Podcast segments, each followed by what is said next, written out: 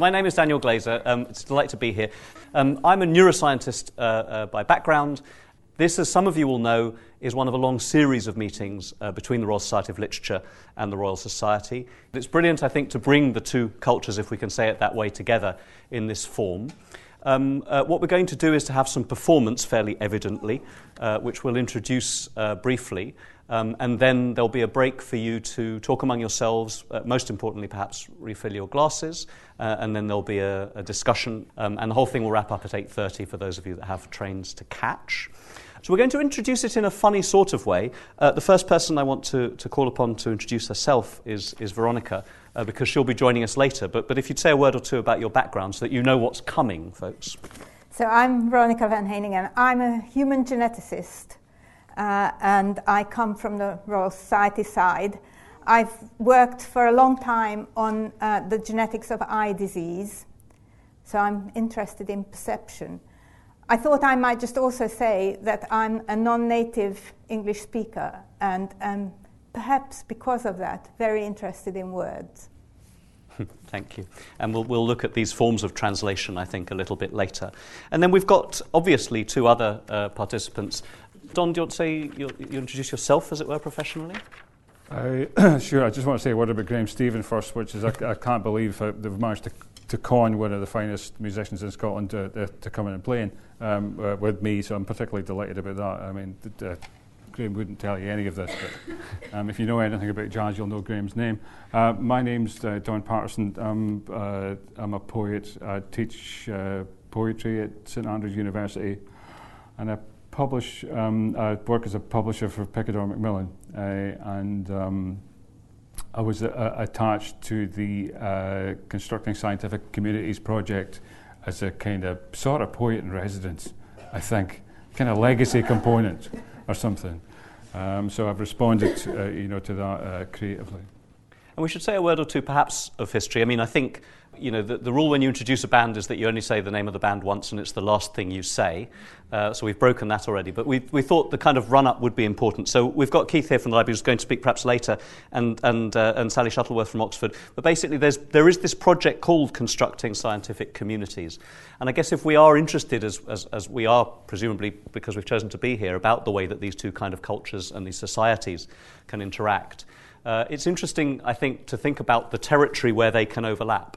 So I think when the Royal Society was founded, uh, pretty much anyone could do science. And in fact, as we know, the word scientist wasn't invented until about 1836 uh, at a meeting of the British Science Association. So for, for the first hundred years or two of the Royal Society, there wasn't this professional designation, this separation. And I think it's interesting also, uh, if we're interested, as the Royal Society I know is, about the future of intelligence, to ask what are the things that people can still do better than machines, and also what are the things which amateurs can do that is still part of science. Right? Science is a very professional discipline. I think the project that you've been attached to is this Zooniverse project. I don't know whether you want, I mean, neither of us know a lot about it, but I don't know whether between us we can give people a sense of what the Zooniverse project is about, because I think it is interesting in the context. It's a kind of uh, umbrella portal for a lot of other projects, some of which are, are aspects of the Constructing Scientific Communities um, project. Um, but it's a, it's a way of, as far as I can, I'm the worst person to explain this, it's a way of crowdsourcing research, I think, and just getting sort of anyone who wants to get involved involved in an incredibly diverse range of different scientific projects. Yes. You know? And um, in the course of which I got, I got my hands dirty transcribing some ship's logs from Arctic trawlers and, and uh, uh, I looked for a few quasars as you do. so, um, if you haven't uh, poked around in the Zooniverse, I urge you to do so. It's really astonishing and it makes you think better of the species. Yeah. There's over a million people around the world who are registered on Zooniverse, and again, if you log on, you can see. But, but, but the tasks that, it, uh, that they're asked to perform are things which people still do better than machines. Uh, and that includes looking at uh, ast- uh, structures from space and uh, finding meaning in them. So I think that's probably enough uh, by way of preamble, but I wanted you to know the, the journey which has brought Don and Graeme to this spot. Uh, they're going to perform now for about uh, half an hour, a little more, uh, and then there'll be the break. So, ladies and gentlemen, we had a little warm up clap, but let's do it properly to uh, welcome to their performance Don Paterson and Graeme Stephen.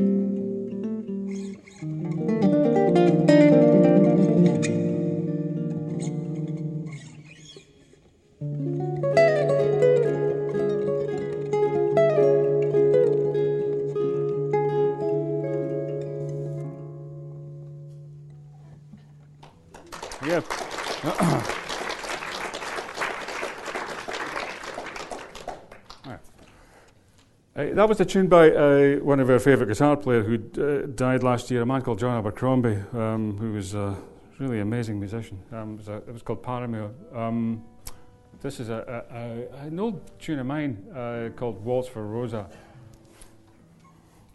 I'll do this now. Sorry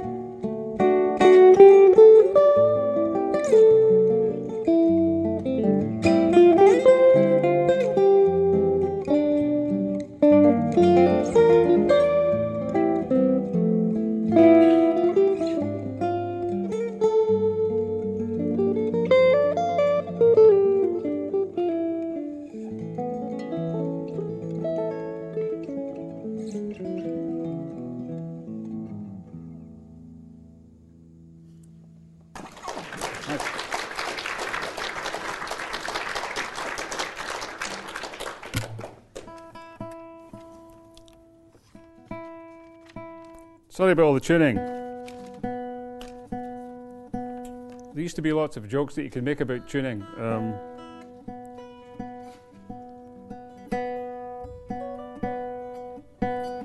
they're mostly racist, actually.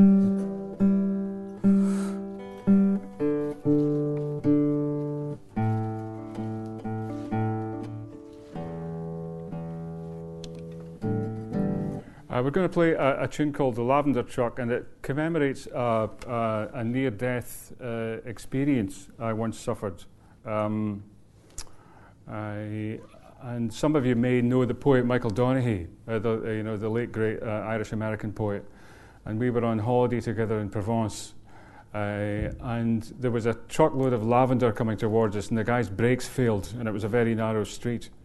Uh, so we had to crush against the side of the street in order to avoid what would have been a, a fragrant, if, uh, you know, and memorable um, demise. Um, so uh, I wrote this tune afterwards, and I realised that when I got home and I started writing it, that I didn't know how Provençal music went. Uh, and because this this tune may be pre-Google, uh, I d- I couldn't be bothered to find out. But I knew how Breton music went, so it sounds a bit like Breton music. so it's um, so shut up and play it now. Sorry.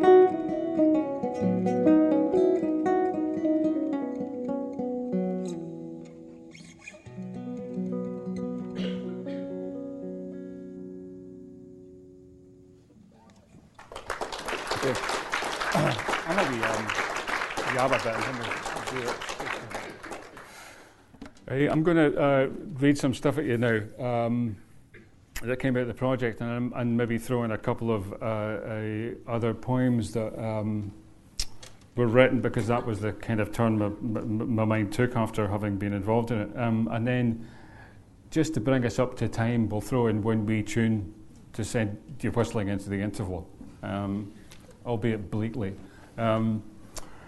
What I'll read isn't necessarily typical of the things that came out of the project. They'll, they will be published in some form next year. Um, but the bit I, th- I, thought I would read is it's not, I hate the phrase stream of consciousness. I mean, we all do, but I mean, sometimes there's no substitute for things that make no, no sense. Um, but this one ranges across several uh, uh, topics that are of concern to all of us just now. Um, maybe the most concerning things climate change, uh, impending nuclear war, and a um, disruption and, and, and uh, warping of digital communication. Um, probably the top three at the moment, I would think. Uh, so I'll, I'll, read a chunk of this poem, and a lot of it uh, refers to things I was doing in the Zooniverse w- uh, weird things to do with uh, ship's logs. Um, Charles Lyell uh, comes up. Um, and I may occasionally pause the poem and explain what the hell I'm talking about, otherwise, you, will just be enjoying it as a kind of word disco. Um, but uh, you'll, you'll, get the picture. I may, depending on how brave I'm feeling, uh, it goes, it veers off into politics uh, sort of at the end, and it's, it's kind of impossible not to at the moment because it's seems to be all we're thinking about. Um,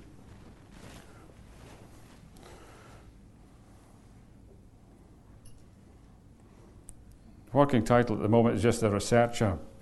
and the scene is I'm doing some research and I know the bomb the bomb's about to drop and I have to decide whether I'm going to do it or just you know stop or just keep doing it anyway, even though you know it's all over. Which it might well be in a month. Um, my first bright idea was to garrison myself on the old weather station on top of Ben Nevis, whose purpose had been to determine how atmosphere altered with height and compare barometrics at sea level down in Fort William. It would also afford me an excellent view of the blast, so I thought I'd kill two birds while there were still two left to kill. I was not unaware of the basic perversity of my plan to ride out a nuclear winter, transcribing minute variations in pressure gauge readings from 1902 to find out if short, heavy rainfall increases in frequency, roughly in line with predictions of climate change. This, like you, this strikes me as taking a nut to a sledgehammer. Yet without a small part in the large enterprise, we are no one to call ourselves human. Research was never my strong point, however, and I'm always confusing the means and the end. There was no special reason to do this in situ, plus, I'd failed to observe that the station had shut down in 1904. Still, I pitched my pop tent in the ruins and started uploading my stats to the cloud. Then the cloud disappeared. They said this would happen first. The digital void can mean one of two things the total reboot and the great singularity, or the powers had powered off the grid and would soon let the nukes do the talking. I stared at the empty bars on my phone the way that a Hokkaido fisherman might consider an oarfish he'd found on the beach with a sigh, then a long stare at the horizon. Excuse me. en route to Dundee. Thank you so much, sir.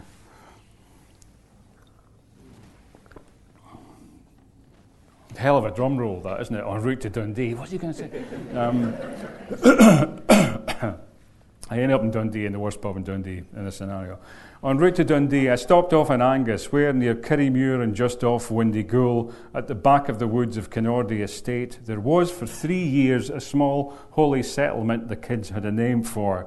And there, in this featureless patch of renewable spruce, they built an elaborate bothy of branches and leaves, a stone pit for a fire, and daubed the trees with yellow runes.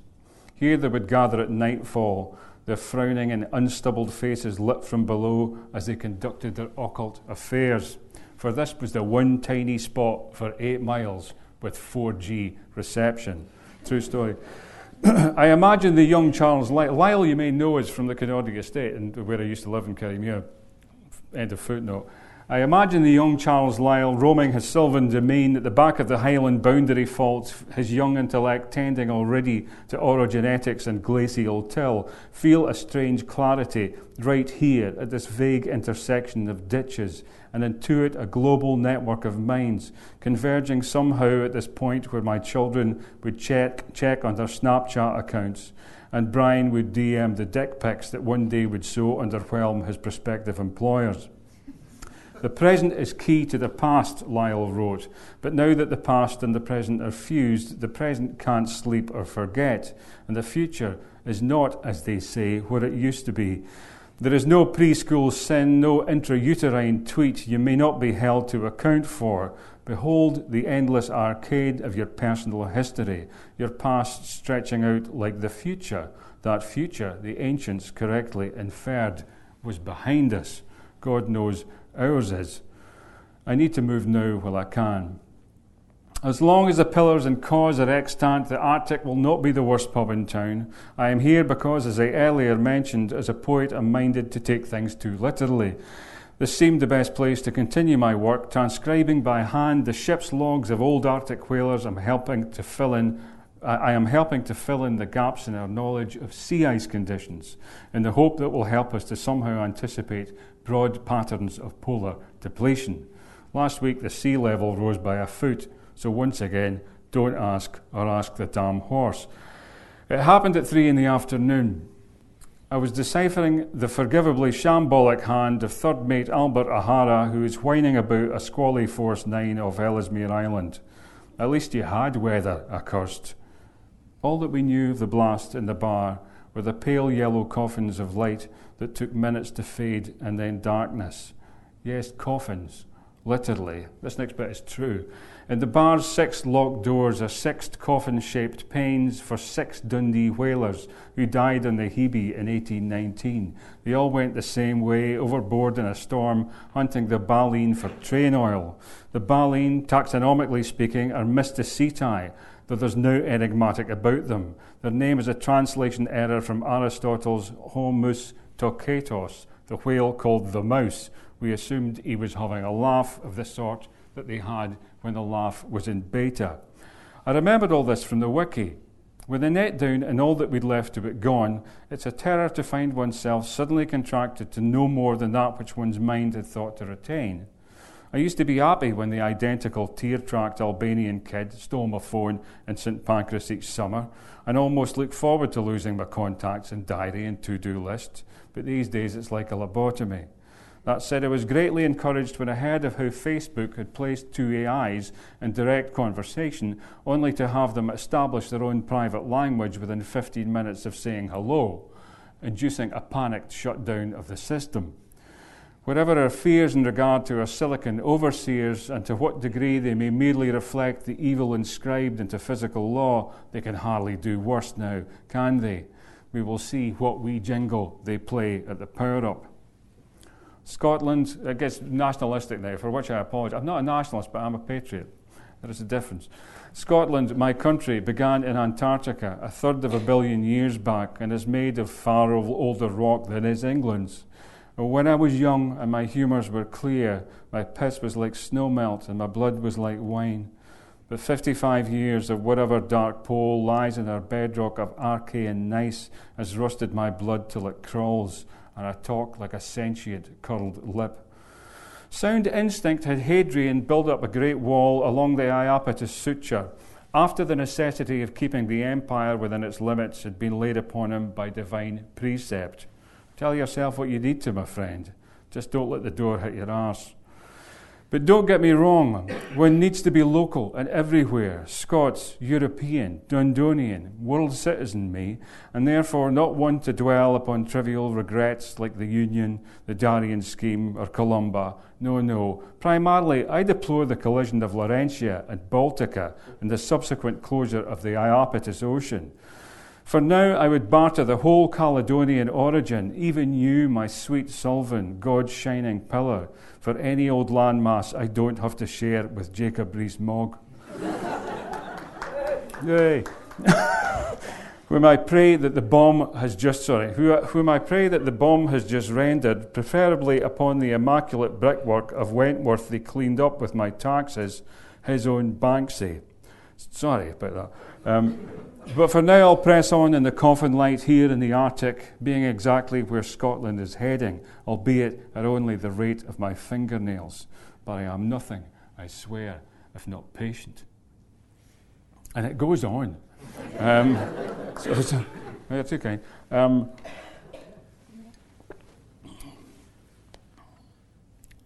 and it maybe shouldn't go on, I'm saying saying, but I'll, we'll make it executive about that later.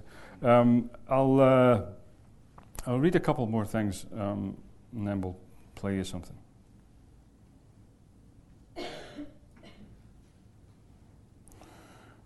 I'll read. Um, you know, I'm going to read this wee poem here, um, which is just called uh, uh, Saudade, uh, or Saudade, I guess, if you're Brazilian, uh, Saudade for Brexit.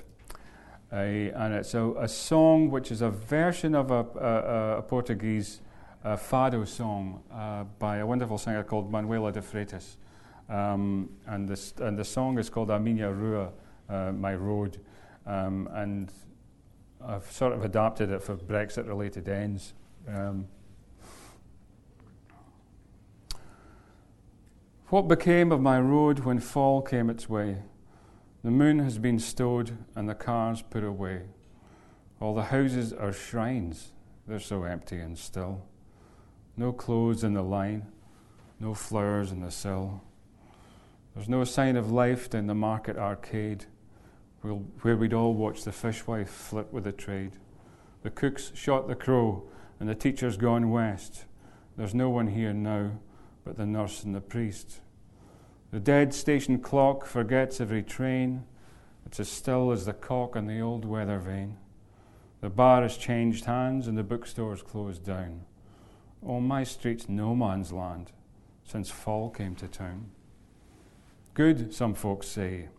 It's a much quieter place. It's true. Look all day and you won't see a face.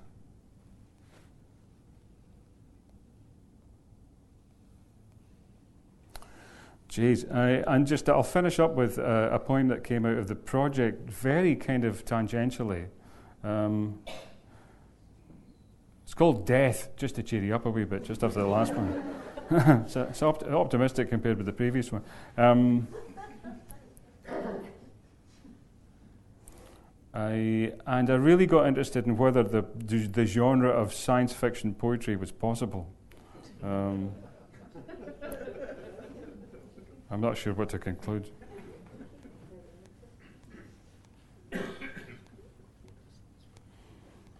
I apologize. This is one of the, the downsides of trying to read things off your iPad like a hipster. It's, uh, uh it's actually hard to find everything.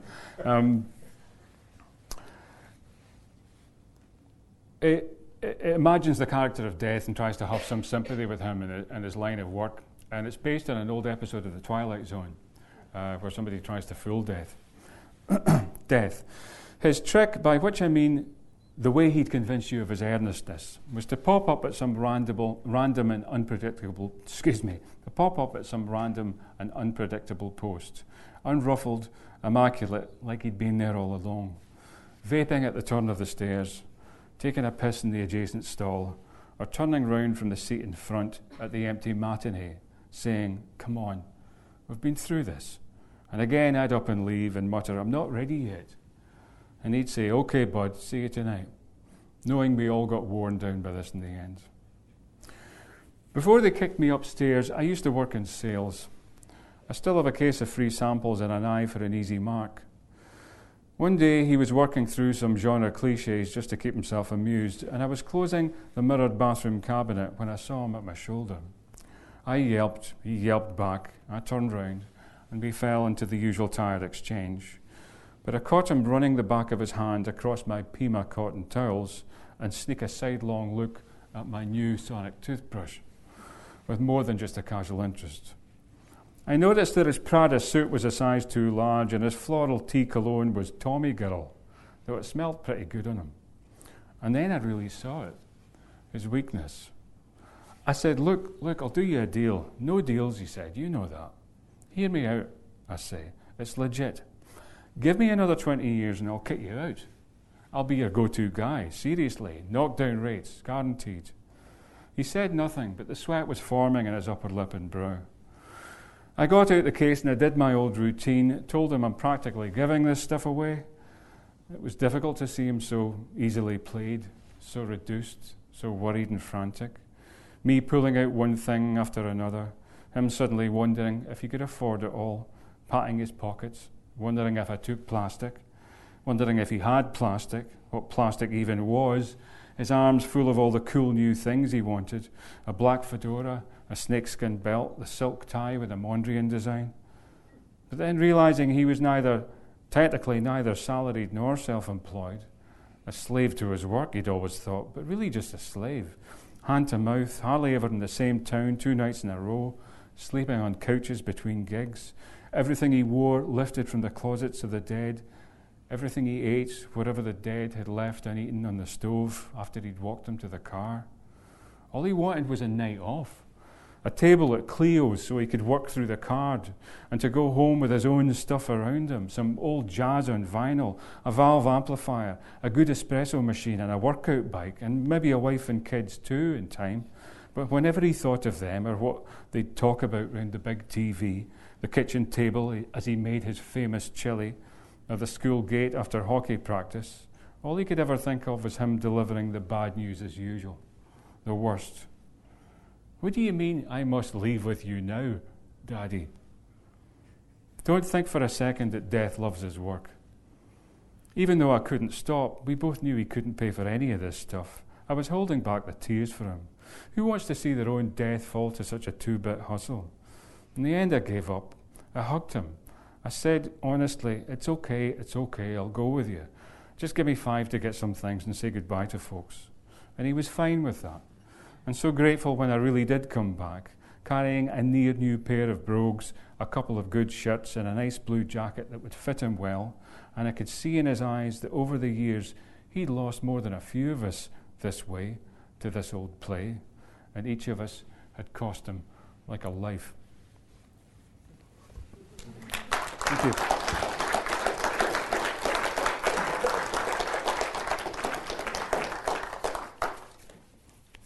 We're going to finish up with a, a, a, a tune of. I'm going to finish up with two tunes of farewell, actually.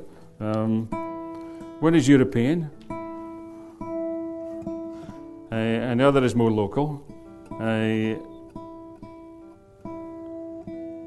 And if you wanted to read into the second one any um,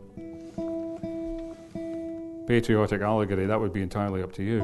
Um, but the first one is is the uh, We'll play the uh, 55th Highland Division's uh, Highland Battalion, excuse me, Farewell to Sicily, uh, which is a sort of a pibroch by Hamish Henderson. And we'll segue into a Robert Burns tune um, called A Fond Kiss.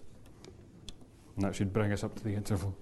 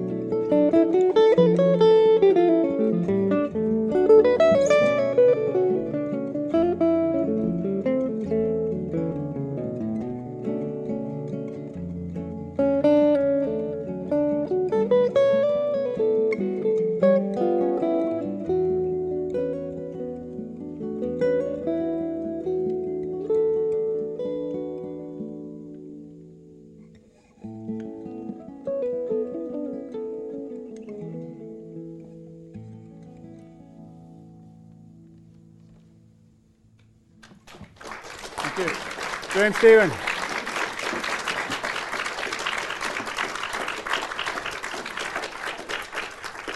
Well, uh, if I can speak for the scientists, um, the, the, words of Mercury are harsh after the songs of Apollo. You that way, uh, we this way. There's a pint at the bar afterwards for those of you that can tell me the end of which Shakespeare play that is. Um, we're not going to do politics after the break, uh, but I do remember, and I should say that all political persuasions are welcome in the discussion uh, uh, personally. Uh, in 2016, as some of us saw the, the events unfold uh, and uh, with mounting horror, I do remember a friend saying, "Well, whatever happens to the world, it's going to produce some bloody good art." Uh, and so, in a sense, uh, the responses that we've heard uh, this evening attest to that. And also, I suppose Don's role as poet in residence in the scientific project, we could see part of what we've heard as being a response to the science that was done. Uh, and we'll look at questions like that when we come back. But before you go to the bar, please join me in thanking Professor Don Paterson and Mr. Graeme Stephen.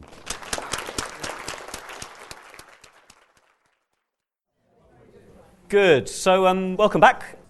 Now, um, Veronica, we've heard less from you so far than we have from Don. Uh, and so I thought we'd start um, uh, uh, with, with you. And we were speaking earlier a little bit about colour. Um, yes. And I wonder, would, that, would thinking about colour be a good way uh, to begin to think from your perspective of how non scientific, we might say literary or cultural ways of thinking have influenced your work or how they play a role in, in the way that you conduct your daily business as a scientist? Well, colour is very important in perception. Um, but I think words are more important. Mm-hmm. I, I think you really can't do science without a lot of language, a lot of discussion. Um, and so I think the uh, example of poetry and poets is something that we should take very seriously. Um, the um, motto of the Royal Society is nullius in verba, take no one's word for it. But that doesn't mean to say that we don't use words. We use words all the time. We have to argue um, and discuss in order to get to the heart of the matter. And I think, in a way, that is what poets do as well. But if you think about scientific writing, you know, the peer reviewed literature and so on, it's a very formulaic and very impoverished form of expression, arguably. Do you think scientists think enough about the words that they use? I don't know about enough, but they certainly think a lot. Yes. I think you can't really communicate properly without words. I do remember um, our son when he was about three or four, and I suppose his sister was not yet speaking, asking whether um, babies uh, can think when they can't talk. And I don't know. Do you think one can think without words? It's a huge controversy. it's, uh, it's a kind of worms that one. I don't know. I mean, it, it, I mean, some people would say that you know. Um, it's a capacity for language that lays down the kind of watercourse along which we can do our thinking, and and and we're born with that, you know, and that's innate. Um, so it, I don't know. Um, I, I, think we can definitely think without words. That's a kind of positivist yes. argument, and that we've, hopefully we've kicked that into touch. But it's the thinking around the edge I think is really interesting. You know, right at the, at the limit of what language can do, because I think that's what science and, and poetry have in common yeah. is that we're, we're, we're trying to get things into, into, into language in some form that previously haven't been articulated. So you're working right at the point at which kind of language sort of fails. And we both in, in science and poetry resort to metaphor, yes. you know, in order to, you know. Uh, to I w- yes, exactly. I, I was going to say metaphor is one of the things that is common to um, both endeavours. Yeah. We were talking, Don, before, you're a professor, as it were, of poetry, which means that you're in, involved with both uh, encouraging people to write poetry but also to think about poetry. And the lit- literariness, the literary pursuits, uh, include in most cases a consideration of the form that you're working in. So most artists are encouraged to think about the nature of art and to criticize painting. Most poets think about words.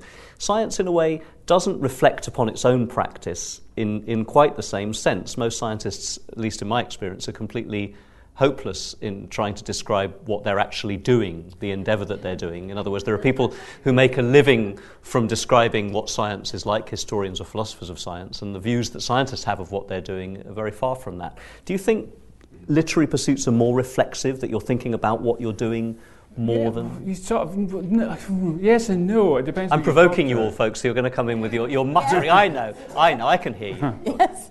It, it, depends who you speak to. I mean, there are some poets that are, that are, desperate to preserve the mystery of it and don't want to know any linguistic explanations. You know, sort of of how. Um, the kind of poetic mode in, in, in, in speech, which is all it is, uh, you know, sort of uh, uh, applies to poetry. They, they insist that it be kept occult, otherwise, you know, some of the magic will go. But I mean, but there are folk like me who, who are fascinated by the, the, the mechanism whereby you can accomplish these things, and you know, and the, and the science behind it very often as well. And I think it's very interesting what you've described there, because I think many people who don't think about literature much would imagine that, that sort of the, the division between those who want to understand how things work and those who don't, as it were, the Dawkins narrow unweaving of the rainbow, would be, as it were, an art science thing. But actually, of course, within art, there are those who like to understand and those who, who'd rather not. Yeah, and whether it has any effect in the end result or not, I don't know. I suspect it probably doesn't. I mean, it's just a really a temperamental inclination, but there are definitely some of us who, who are interested in why we do this thing called poetry in the culture and why it won't go away. Um, you know, despite repeated attempts to try and make it go away. Um, I often get a call from a journalist who's, who's informing, uh, who will inform me of the death of poetry again, and just like, and, you know. Would you like to comment? but we're currently, I'm living through my fourth poetry renaissance at the moment, so that's like the, I've watched poetry f- die four times so far. So it's, it's, uh, it's kind of, you know, it's in a kind of absurd sort of cycle. I mean, in, in your practice, if we can use that word as a scientist, do you make efforts to engage with the arts or with humanities? Do, do you do you Absolutely. I, I, Is it a formal I, thing for you? Because Don's part of a formal program here, which you know that, that we've referred to earlier. But I mean, what, what's the way in which you encounter different? Well, I've been interested in art and literature ever since um, I was young at school, um, and, uh, and I think that that really keeps one going. It, it gives you a much broader vision. It makes you think in a different way. It's very important to um, think in pictures. Actually, um, I think science presents some fantastic images. The imagery of science, especially with modern um, imaging techniques, is fantastic, and I think it's inspired a lot of visual art. But I think it could inspire um, poetry as well, because I don't know whether you look at um, images of cells and neurons, but they are fantastic. They are fantastic, and I wonder at them. I mean, and I would like to be the kind of person who's inspired by that kind of thing. But I mean, but I think sometimes you have to leave the, the poetry where you find it you know, and it's and, and it's often just in, the, in the beholding. I mean, I love science just because of the wonder that, it, that you know that it creates. Um, but I, I, think inspiration is kind of is, is weirder than that. You know, it's, it's you, the, the, rule with poetry is that you can't steal your poem, that you have to make it up, so that your poem, as you're writing it, becomes a process of discovery. So it's it's, it's um, so that you don't arrive at the page with with your wonder sort of good to go. You know, you have to kind of amaze yourself in the process somehow. So, so it's in the process that you that you get to the truth. So I mean, again, there are parallels with your how do you work at it? I mean, how do you start? You go in with a hunch. You go in with a kind of, you know, sort of a sperm and an egg, uh, uh, you know, and uh, uh, two things that kind of itch or go together somehow, but you don't know how. You know, so and between their kind of mutual agitation, they, they, there's this generative process, and then you, suddenly you discover stuff that you didn't know. So you use the and poem as a means of that. And that's very like science, because after all, so a true experiment, you don't know the outcome, and some of the most important discoveries come when um, you have a hypothesis that you test and the result is not what you expected. Right, right. Uh, we, we spoke of the poems that you read, or at least a subset of them, as arising from your period as the poet in residence. Obviously, it's difficult to point to the origins of your work, as, as it is difficult to point to the origins of a scientific discovery, perhaps. But can you say what it was like for you as a poet to be in that scientific environment? Was it different than the other sources of inspiration? You know, the pubs that you visit or the you know the people that you know, which pubs you know. They, they did play a role in your work. Teetotal, sir. Um, no, that's true. Uh, yeah, no, no, it's really interesting because it's it's funny the kind of uh, uh, uh imaginative shift that you have to make when you when when you you're in a different space uh, and you suddenly get acquainted with the rules of that space, which are really very different from the ones that you're used to. And it does encourage different patterns of thought. And I think it's, it's, it's, um, it reminded me a little of doing versions of, uh, of other poets' work. So when I get stuck in my own voice, I'll make a version of a poem by Machado or, or Rilke or something. And, and through sort of forcing yourself down their syntax, you get acquainted with how they think, and that has an effect on how you then think when you come to your own poem. And I found a similar thing kind of obtains you know, just seeing the way that people worked, you know, and seeing how ideas were spun out of a particular method. Uh, uh, gave me a, a, totally different perspective and, and how I might do, not do something similar, but weirdly parallel in terms of that, that truth finding that we're both working towards. So yeah. And Veronica, visiting other people's labs, I suppose, might play a similarly kind of rejuvenative role for a scientist. You can get perhaps stuck in, in your own way of working. You spend oh, some time in abs- another lab, and it. Oh, absolutely. I think Yes, well, we, I very much think that diversity of thought is incredibly important and cross fertilization of ideas, and you really can't do that sort of thing on your own. And it sounds as if you, you um, spend time dissecting other people's thought processes mm. in order to distill how they think, and that gives you, that's a cross fertilization of ideas as well yeah, it gives you the opportunity to think differently, I think. Yeah. yeah, yeah. If you would join me as we conclude in thanking Graeme, who's no longer on the stage, uh, and Don and uh, Veronica very much indeed.